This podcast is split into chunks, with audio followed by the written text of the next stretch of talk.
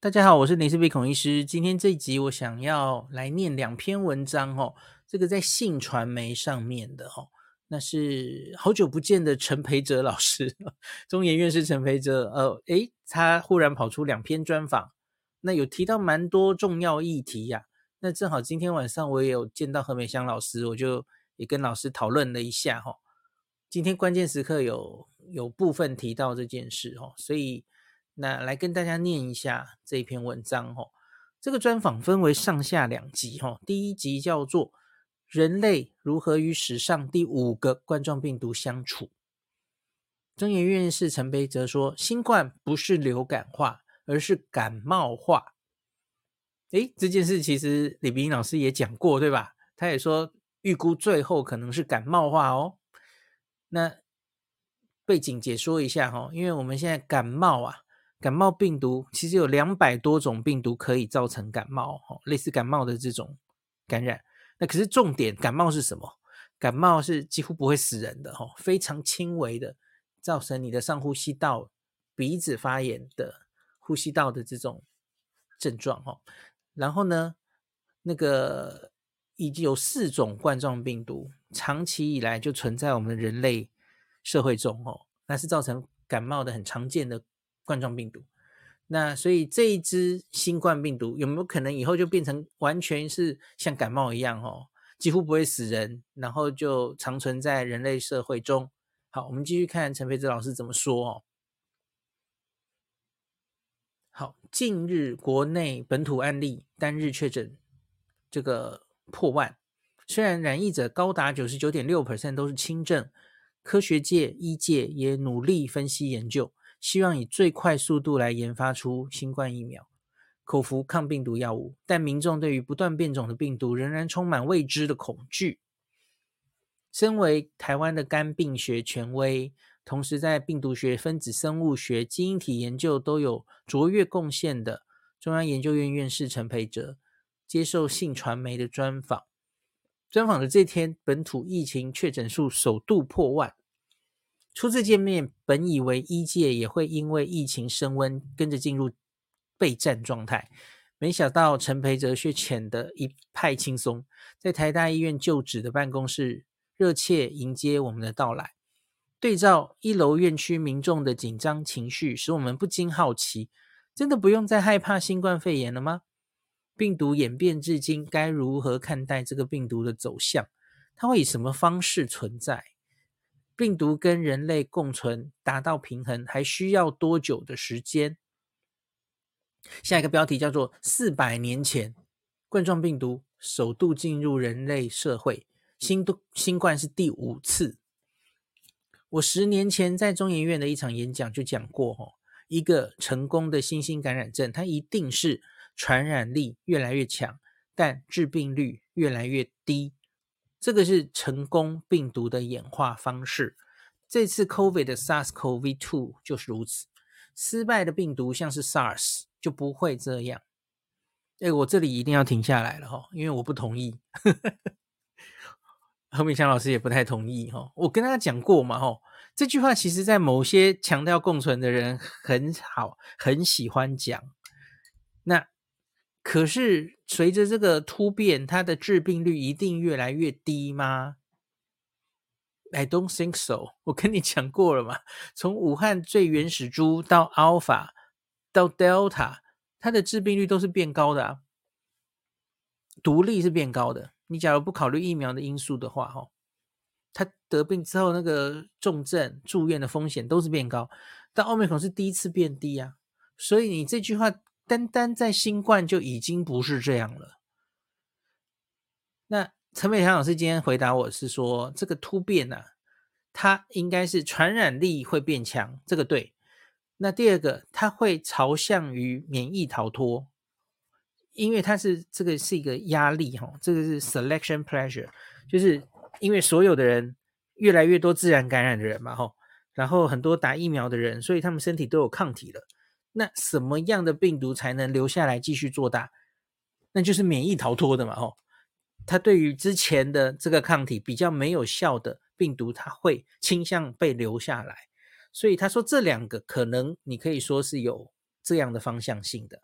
可是他说，那剩下他有没有比较毒或是比较轻微？那是 by chance。老师是这样形容的哦。所以，所以我我就说啊，假如你们真的这么确定这个病毒会越变越弱的话，那我觉得上海可能做对事情了。我们就撑嘛，Omicron 这一波，我们给它清零，继续清零下去，撑到下一株变种病毒，它可能会越来越弱啊。那那应该是越撑越久越好啊。可是我就跟你讲，你真的确定它会越来越弱吗？我没有那么确定哎。只要好死不死，它后来回头变成是一只比较类似 Delta 的哦，做大成下一株病毒。他又回到又容易出侵犯下下消下呼吸道，然后他要免疫逃脱，Delta 的事情又来一遍，谁约不可？谁说这个演化这个方向性一定是越变越轻？我不觉得一定是这样，我相信，我记得 Dr. Fauci 也说过类似的话哦。好，这句话我不不认同就是了哈。那我们继续看，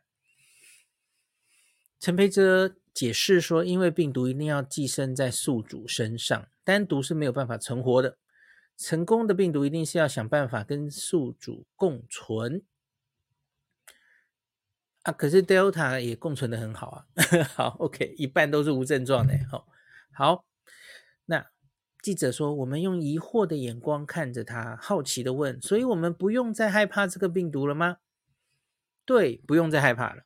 陈培哲很笃定地说，他表示，未来疫情虽然可能仍会有一些小波动，但不会有太大的影响。他也提到，新冠病毒一定是人类第五个冠状病毒。诶，这又讲错啦，前面不是明明有 SARS 跟 MERS 吗？好，OK，不要吐槽他了。前面四个冠状病毒并没有消失，但现在也不会特别去诊断，因为这四个已经跟我们共存非常久了。吼，哦，补充一下，SARS 彻底消失了。MERS 还在哦，MERS 还是一直在中东一些骆驼什么的哦，会得到 MERS 没有消失啊。好，再来，陈培哲进一步指出，最早的冠状病毒目前估计是四百年前进入人类社会。我们利用现在这四种病毒的基因序列去计算它演化的速度，可以推算出它进来人类社会的时间。有的是一百一两百年前，也有的是五六十年前。但都是很轻微的感冒，所以这一次 SARS-CoV 再过几年都会跟他们一样了。他认为这一次新冠肺炎只是一个冠状病毒演化史的重现，就 deja vu 哦，似曾相识的发文，大概百年才有一次，但以前的科学没有办法侦测这件事情，几乎没什么记录，只知道是一个传染病，然后慢慢不见。但毒性越来越低，传染力越来越高，最后跟人类长期共存。好，讲到这里的话，我大概就比较同意，因为长久之后，我不知道要经过几年，它大概会感冒化，这个我同意。可是我们真的不知道需要几年，就是我记得李冰老师也讲过类似的话，哈，最终它大概会走向这个结局。就变成第五支的造成感冒的冠状病毒，可是真的不知道几年。那其实陈培哲教授也是说几年嘛，对吧？对啊，所以为什么前面说对，不用再怕了？我觉得在他真的变到那里的时候，还是要怕呀。所以你自己都说还要几年了，不是吗？现在你就是没有办法完全把它看成。当然不是感冒嘛，感冒不会死人呐、你现在是全世界因为奥密克戎死了多少人？对呀、啊，你现在连把它当成流感可能都不行啊！我跟大家讲啦，因为第一个，它对个人的威胁可能跟流感也许差不多，致死率差不多。可是问题是它的 R 零值是十诶，流感 R 零值是二到三，嗯，传染力差太多了，所以。你工位上是不可能不怕它的啦，我们也怕流感啊，我们要战战兢兢应付每一年的流感疫情，吼，控制流感，吼，对个人来说也许不用怕这个，相对不用怕这个，我同意了，吼。好，再来下一段叫做非洲病例数为何大幅下降？陈培哲解密，他说，如果冠状病毒最后可以跟人类共存，那从被发现到跟人共存，达到一个平衡状态，大概要花多久时间？过去不晓得，但现在可以估计，因为以前是没有疫苗的，一定是自然感染。现在全世界仅存的自然感染没办法预防跟治疗的地方就在非洲，因为非洲除了南非，其实南非这这个疫苗也打不多了哦。陈培哲说，换句话说，要看自然感染的情况，可以来观察非洲的疫情演变。他指出，非洲现在几乎已经没有病例了哦。这些最早的变种病毒，像奥密克戎，都是从非洲出来的。嗯，贝塔跟奥密克戎都是非洲出来的，对，等于病毒在那里演化最快，但现在几乎看不到病例。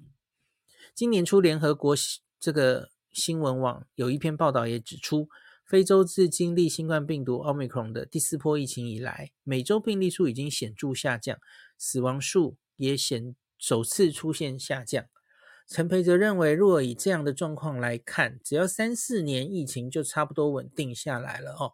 因为他假如把非洲界定为是一个打疫苗其实普及率非常低的地方啊，那他说现现在南非病例非常少，更不要讲整个非洲了哦，是疫苗打的最少的地方，也没有药物，一定是自然感染。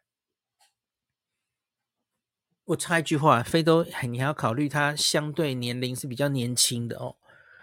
没有什么老人家，所以我觉得相对你你比较不会看到他的死亡这样子哦。那现在外界有一种说法是，如果打两剂或三剂疫苗再来感染 Omicron，会形成超强免疫力，真是如此吗？下一段的标题叫做“连疫苗都比不上，自然感染保护力高达九十 percent，且可以维持一年”。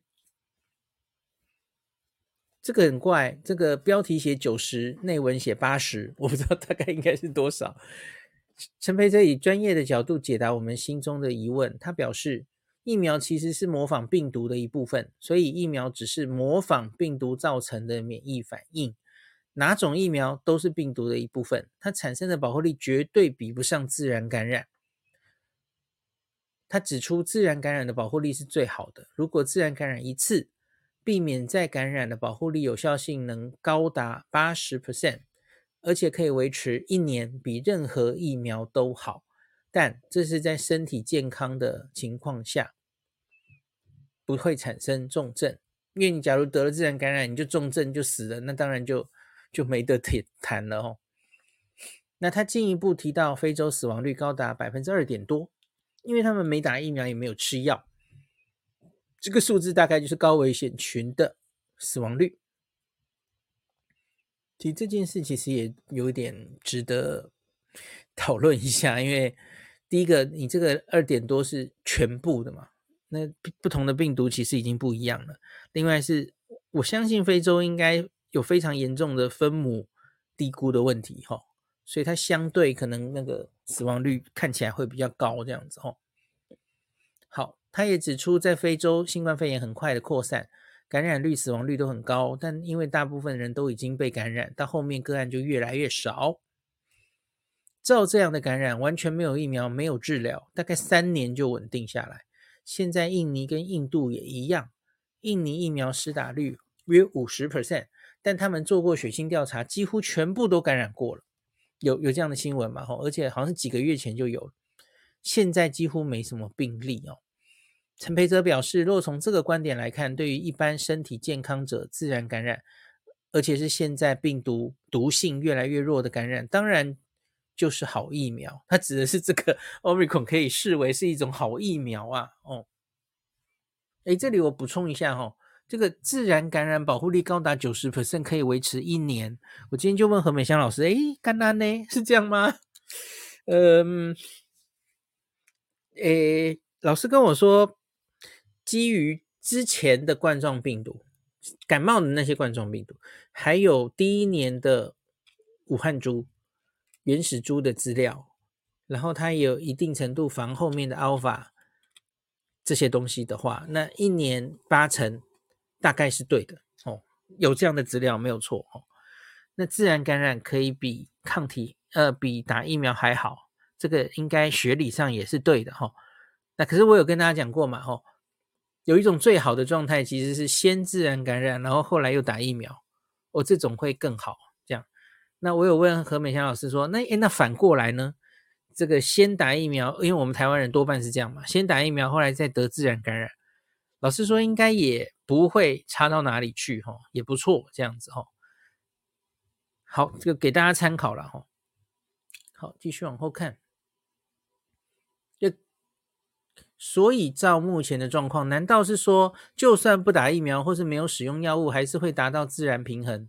我们睁大眼睛好奇的问，一定会。因为病毒已经演化的蛮成熟了，方向就是这样，感染越来越快，到后来差不多的人都被感染过，要再感染的几率就会变小。不过陈培哲也提到，小孩、新生儿、年轻一代仍可能会被再感染。嗯嗯，为什么是他们特别？不是很确定诶，为什么我觉得老人比较容易再感染？好，OK，怪怪的。嗯，这里有一件事情，就是你假如是完全没有，应该这样讲，假如完全没有打疫苗的国家，它可以在三年内达到一个平衡，就差不多该感染的人都感染过了，疫情就过去了哈。那理论上有打疫苗的国家，不是应该会更早达到这个平衡吗？我不知道哎，还是说？因为打疫苗的国家比较重视防疫，所以反而有比较在管。那可是像非洲，就也许没有特别的防疫措施，就是尽量让它传，所以它到达这个自然平衡的时间反而比较快。我我不是很确定哎吼。好，下一段叫做需不需要打第三剂疫苗？那高危险族群六十五岁以上才有影响。那去年受访时被问到这个问题，当时陈培哲认为没有必要，除非是特殊族群。现在国内确诊者动辄破万，他还是这样认为吗？他说这个疫苗已经很清楚了，只能减少重症。那可是对于阻阻断传染的效率是很有限的，同意嘛？吼，只能阻断一两个月之后，很快就没有保护力了。所以疫苗打了一两个月，看起来效果不错。但三四个月后，阻断传染的能力就越来越低，到了四五个月就几乎没有了。没错了哈，从英国的资料看起来是这样。那继续打这个干嘛嘞？陈培哲认为，打两剂跟三剂疫苗减少重症的效果是差不多的，只有对高危险族群六十五岁以上差别较大，对于年轻族群几乎没什么差别。嗯，这个好像应该只能停留在他认为吧，因为从英国的数据好像打两剂防住院六个月以上还是会掉的哦，所以好像不能这么潇洒的 觉得不需要第三剂哦。嗯，好，他说，但目前指挥中心跟许多专家仍强烈呼吁要打第三剂，甚至接下来还有第四剂要打。对此，陈培哲强调，很多工作场所希望减少感染，但打第三剂疫苗对于个人疾病没有太大帮助，只有针对高危险族群才会有影响。所以疫苗打这么多，实在不见得有用，只是让大家觉得会减少感染，但其实不会。嗯、部分应该是对的啦哈，可是我还是想强调防重症。打两剂好像也不是高枕无忧哈，即使是年轻人哈，因为已经是 Omicron 了哈，那个防重症的保护力好像还是会降的啊。英国的资料在六周之后会降到七成哈，我跟大家分享过嘛哈，所以从同房重症从九成降到七成，当然你假如觉得七成对你很够用了，OK 啦，因为你年轻人嘛，年轻人本来重症的比例就没有很高哦。OK，其他我大抵是同意他了哈。那可是就是高危险族群跟六十五岁以上，看起来那个我们现在已经没有在看防感染了哈。可是就是这群人的防重症、防住院的确会降，所以才会有第三季、第四季的问题哦。那当然，假如以后有次世代疫苗，会不会改善这件事，那是另外一个问题哈。好，至于大多学者提到新冠肺炎走向流感化的问题，陈培哲也提出不一样的观点。标题：新冠是感冒化，不用像流感一般年年打疫苗。这个我意见也很多，我我先听他讲哦。他说，新冠未来的走向其实不是流感化，而是叫感冒化，因为流感的病毒是每年都不一样，而且流感病毒会跟动物结合，所以会有新的病毒，每年都有哈，每年流行的病毒不一定一样哦，但这种新冠病毒不会。不会在动物，就是跟动物结合，因为现在看起来最有可能它是来自蝙蝠。陈培哲指出，那因为新冠不像流感而像感冒，我们的疑问是，那新冠是不是也不用像流感一样每年打疫苗呢？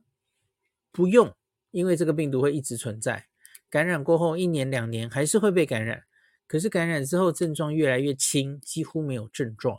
免疫力也会越来越好，到后面根本不需要打疫苗。陈培哲解释，新冠病毒不会像流感每年都有变化，最有可能是跟前面四种冠状病毒一样，变成人类第五种冠状病毒。妖言惑众吧？我觉得这段是不是妖言惑众啊？因为明明你看这两年多，这个啊，每半年左右，新冠病毒就自己。突变成一个大魔王，席卷全世界，造成一定的死伤。连奥密克戎也是这样啊，虽然它本身毒力降低了，所以你现在是怎么样？他现在还没有感冒化，那你怎么现在就一副他好像已经感冒化的样子？所以叫大家根本不用打疫苗了。嘿，我我刚讲过了，你前面自己也说，可能需要几年他才会感冒化嘛。那你也等他真的感冒化的时候再这样劝大家呀？你这是什么跳跃性思考啊？我觉得很诡异耶。假如他真的感冒化了，我们现在还在这边挡个鬼啊？你让他赶快进来吧。没有人会因为感冒死掉的啊。所以你这是完全用，哎，怎么会这样？好，OK。好，我我现在可以插插播讲一下，就是我跟何美香老师讨论完这篇文章，何美香老师悠悠的跟我说一句，他说：“假如今天是一个 B 型肝炎病毒的研讨会，你要邀请我出席，我是不会出席的。”好，大家听得懂了吧？我就言言尽于此。OK，好，然后我们继续继续来。打最后一段，打疫苗吃药，病毒与人之间的平衡时间反而会拖更久。哇，他有越来越猛的发言。打疫苗吃药，病毒与人平衡的时间反而会拖更久。他也提到，在自然感染的状态下，新冠病毒与人类达成平衡大概要三年。哦，讲到了我刚刚的问题了哈。但若是像已开发国家普遍施打疫苗吃药，反而拖更久。哇，这是一个很大胆的发言呢。陈培哲认为，如果像韩国单日确诊数达五六十万，只要等这一波疫情过完，基本上就过了。台湾要看这一波疫情有多大，若很快达到高峰，大概就没什么问题。对于百年难得一见的疫情，陈培哲以专业、科学、专业角度提醒民众，对于新冠病毒演变至今，过去科学无法侦测、记录跟突破的地方。现在可以有不一样的视野去思考和应变，迎接与病毒共存的每一天。嗯嗯，很微妙的一篇文章，那、大家参考。然后，好，第二篇我我不要，哎，其实第二篇也很有趣，还是念一下好了哦。第二篇的 title 叫做“只要病毒存在”。中国想清零就会越来越难。那他估计台湾最快五月中就会达疫情高峰哦。那他说我们在很短时间做出来的疫苗就给 EUA，大概三四个月后发现无法阻止感染，就知道靠疫苗阻断传播是不可能的哦。嗯，三四个月吗？没有吧，Alpha 还不错啊。是到 Delta 才摧毁我们的迷梦，所以这经过了半年以上吧。好，OK，好。回首过往两年多，哪些国家是专家眼中的防疫之优生呢？当全世界都走向与病毒共存之际，中国是目前全球唯一追求清零的国家。为什么中国即便付上经济代价，仍要封城？台湾接下来的疫情走向是如何？高峰又会在什么时候出现？哦，这都是大家很关心的题目哦。谁是防疫模范生？陈培哲说：韩国，韩国死亡率低，经济代价最小。那这个记者是问：如果给世界各国防疫打分数，前三名的国家会是哪些？为什么是他们？陈培哲不假思索说：“我觉得韩国做得最好。现在全世界死亡率最低的大国就是韩国。他觉得纽西兰不是大国，哈，等下会讲。他进一步分析，新冠肺炎最重要是看死亡率。开始的时候，我们对于发展出来的疫苗很乐观，而且临床试验看起来也阻断传染达九十 percent。”但当时只有做期中分析，做完打疫苗的人平均才经历三四个月，一般做疫苗不是这样，至少要追踪两三年。那他认为疫苗还是可以减少死亡，所以要如何达到自然感染、群体免疫，但死亡率又最低、经济在代价最低，才是目前最成功的防疫的关键指标。在陈培哲眼中，中国的死亡率虽然非常低，但是它的经济代价太大了。这样算起来，韩国死亡率比任何国家都低，大概就是千分之一左右嘛。吼，经济代价、生物科技发展都在这一波疫情做得非常好哦。韩国长者疫苗施打率超过九成的关键是什么呢？陈培哲表示，韩国除了在疫情开始就广设社区筛检站，大量筛检。这次新冠疫情，韩国的疫苗代工也在亚洲地区拔得头筹。疫苗药物代工，他们很早就做得很好了。那现在他们是把试剂销到全世界哦。那疫情升温之后，当许多国家最担心医疗量能不足的问题，韩国医疗非常进步。在每天几十万人确诊的时候啊，总统大选还是照常，而且累积死亡率只有千分之一点五。陈培哲也强调，韩国七十岁以上老年人口施打率啊高达九成啊，这是我们的痛，这是死亡率的关键。还有他们的疫苗不良反应的补偿条件很宽松，所以大家都愿意出来施打。这个最近常有人讲哦，可能是几个国家重要的把老人家疫苗施打冲上来的原因之一哦。他也提到，韩国在疫苗缺货的时候。总统和部长直接飞往美国拜访高层，态度上就差很多。这个过程，他们也把生物科技提升到一个程度，生技产业发展比我们更好。陈培哲对于韩国的防疫积极态度跟成效多所肯定。好，第二段，呃，不是，下一段的标题叫“欧美防疫不自由无宁死”，日本表现也不差。我们接着问，那防疫表现第二名的国家呢？陈培哲笑说，没有第二名，其他都不行。医疗科技都是世界首屈一指的美国呢？又或是纽西兰、澳洲、新加坡呢？美国跟欧洲的文化是不自由无宁死，这是他们要付出的代价。如果从这个观点来看，我没办法评价。像亚洲国家，韩国、日本、台湾，个人主义比较没有那么强烈。他认为日本这次的防疫表现也不差，死亡率也低，大概是韩国的两倍，大概是千分之二了。而纽西兰虽然是全球新冠平均死亡率最低的前几名，防疫也做得不错，但纽西兰是比较小的岛国，人口不太一样哦。那至于新加坡，陈培哲指出，他们人口组成比较多是移工，而且移工多为年轻人。所以死亡率等数据没有代表性，比较没有代表性。我不是很清楚这部分的人口结构，但整体就差很多了。那我们进一步问到，像欧美这些已开发国家，是不是都已经达到群体免疫了呢？那下一个标题叫“奥密克戎创造欧美最大波感染，几乎都达到群体免疫”。我想欧美这一波奥密克戎之后，应该都差不多了。群体免疫要看自然感染的人有多少，我们以前估计大概要八十 percent，但现在 Omicron R 零值蛮高的，自然感染人可能要九十 percent。陈培哲指出，像非洲、印度都几乎已经达到群体免疫，但其他国家还要再一段时间。他说台湾也需要九成人口感染才有可能达到群体免疫，完全不考虑疫苗的因素嘛？有打疫苗的话，应该可以少一点吧？OK，好，他也提到许欧美许多国家，特别是欧洲，在欧欧米孔之前都是小波疫情，到欧米孔就变成非常大的一波，大概是原来的三到四倍。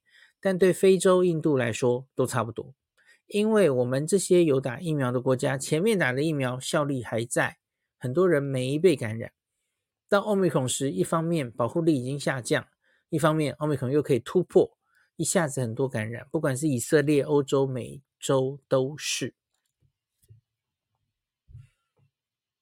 那最后就是讲中国为为何宁可付上经济代价也要封城清零？哈，那先不讲政治因素，清零就是希望感染不要发生，这样能减少短期的死亡。那陈培哲分析分析说，第一，中国有十亿人口。如果死亡率千分之一，就像韩国一样嘛，吼，一百万人仍然会有一百万人死亡，这还是最低标准。如果千分之二就是两百万人，那不感染就会减少这个数字，这是他们的权衡，不是完全没有道理的。等一下，你怎么会用全十亿人口全部都感染来算？好恐怖哦！韩国现在也不是全部人都感染了，吼。好，嗯，继续来。第二，担心这个 Long COVID 新冠后遗症的问题。新冠到底有没有长期后遗症，值得观察。但我个人认为不是重要的问题。虽然现在有很多资料，但都是技术性的，没有具体结果，也没有对照组。这个我常跟大家讲嘛，吼。那那个研究其实很很杂，数字差很多，很难有严谨的研究哦。陈培哲认为，对一个未知疾病去积极去防堵。也是有其正面之处，问题是这能不能成功？他指出，如果中国想借由封城降低死亡率，成功条件只有一个，就是发展出一个非常强的疫苗，打下去大家都不会传染。陈培哲表示，虽然目前还未看见中国有出现新一代超强新冠疫苗，但以中国不计代价把资源投入此领域来看。未来突然出现比目前任何一款都要好的疫苗，也不是不可能。呃，陈培哲甚至认为，未来中国要长期封锁可能性也不低。我们看的都不是中国的观点，他们根本不在意经济。他指出，当年中国铁幕的时期，跟北韩一样做到完全闭关，在剩下十分之一的经济实力，人口还是撑得下去。而中国的年轻世代越来越内化。往内向，如果他们封闭起来，又能发展出非常好的疫苗，就会是全世界最成功的。换句话说，外界不能用资本主义的观点来看中国。嗯，因为 B 型肝炎研究多次与中国交流的陈培哲也提到，中国其实有非常多先进的疫苗，只是现在大家认为中国这个模式不可持续。但如果他们在科学界有突破，这个做法就不见得是错的。嗯，这个观点倒是蛮特别的，提供大家做参考。这个就嗯，继续看好了。要能做出一个超强疫苗，谈何容易啊？OK，跟病毒性质有关嘛？吼，好，只要病毒存在，想要清零就会越来越困难。如果中国可以持续精进厉害的疫苗，难道其他国家就不会这样做吗？美国辉瑞或莫德纳不会继续在原本的疫苗精进吗？可以呀，但是要有利润。中国跟全世界不一样的地方就是它不需要有利润。资本主义和他们想法是不一样的。当然，其他国家也有在做下一代疫苗，可是急迫感跟使命感没有这么强烈，这倒是真的哦。次代疫苗不知道做到哪里去了，主要还是商业推动。陈培哲认为，现在剩下最大量没有被感染的族群，毕竟就在中国。国家里面的人能不能继续接受跟支持下去，这是他们自己文化的观点，我们无法智慧。不过，陈培哲也分析，当许多国家已经被大规模感染，只要病毒存在，就会不断试探进入中中国。比如经济交流，中国跟欧洲的铁路、货运人口交流，一定会慢慢进来。这个防堵政策会精疲力竭，百密总有一疏，因为人的管理制度是不可能没有漏洞的哈，人民也会慢慢松懈，要清零会越来越困难。然后你不要忘记，这个病毒的传染力也越来越高哦。这是我家的。好，最后一段应该是讲回台湾了哈。台湾最快五月中会到达这波疫情高峰，这是他的预测哈。他说，若以韩国单日最高确诊数六十万来计算，他们人口是我们的两倍。所以，我们最高就是一天三十万。若以日本来算，可能一天最高十十几万。那他表示，目前政府应该要有不同的假设。好的预测就是要有不同的可能性，当然可以做最坏的打算，但在资源上可能就不够。科学可以估计出最有可能的状况，然后做最佳的决定，这才是成本效益最高的方式。目前台湾如果像日本一样达到单日十几万确诊数，陈培哲认为大概差不多只需要两三个礼拜，大概五月中就到。